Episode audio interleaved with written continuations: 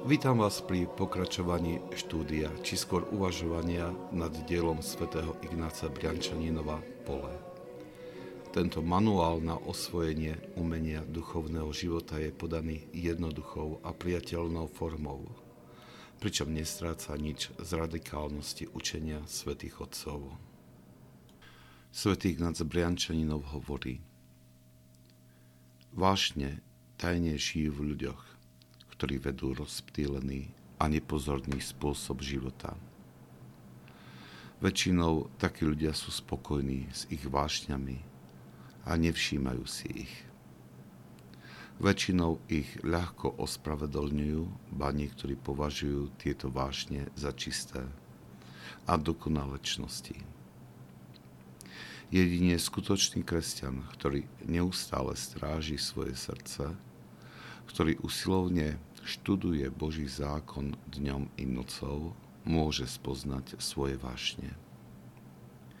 Čím viac sa očistuje na duchovné napredovanie, tým zretelnejšie vidí svoje vášne. Nakoniec oči mysle, ktorá bola úplne uzdravená evanieliom, vidia bezodnú priepasť pádu človeka – Kresťan vidí plné následky tohto pádu v sebe samom, pretože vníma svoje vášne. Tieto vášne sú znakom hriešnej, smr- smrtonosnej choroby, ktorá zasiahla všetko ľudstvo.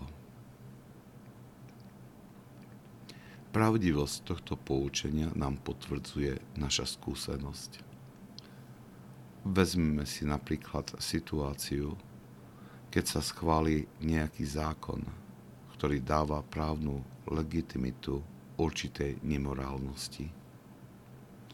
Uvidíme skupinu ľudí, ktorí to oslavujú ako znak progresu ľudstva, ďalšiu skupinu, ktorej je to jedno, a nakoniec skupinu ľudí, ktorí sú zarmútení a konajú pokánie pred Bohom.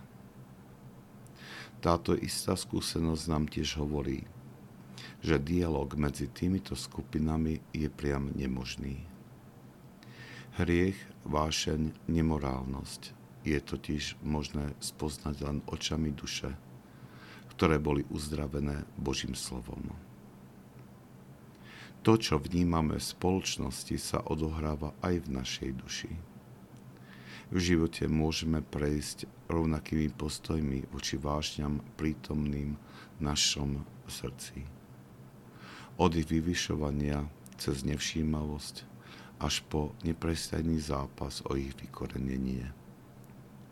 Tieto postoje voči vášňam sa menia úmerne nášmu duchovnému rastu. Dáva nám to pochopenie pre výroky svetých, ktorí hoci boli svojim okolím považovaní za dokonalých, vyhlasovali sa za najväčších hriešnikov a žobrali od Boha nejaký čas navyše, aby mohli robiť pokánie. Čím vyššie duchovne vystúpime, tým intenzívnejšie budeme vnímať deštruktívny vplyv vášní. Ak sa vám tento podcast páčil, prosím, odporúčajte ho tým, ktorým môže duchovne poslúžiť. Požehnanie pánovo nech je na vás s jeho milosťou a láskou, teraz i vždycky, i na veky vekov. Amen.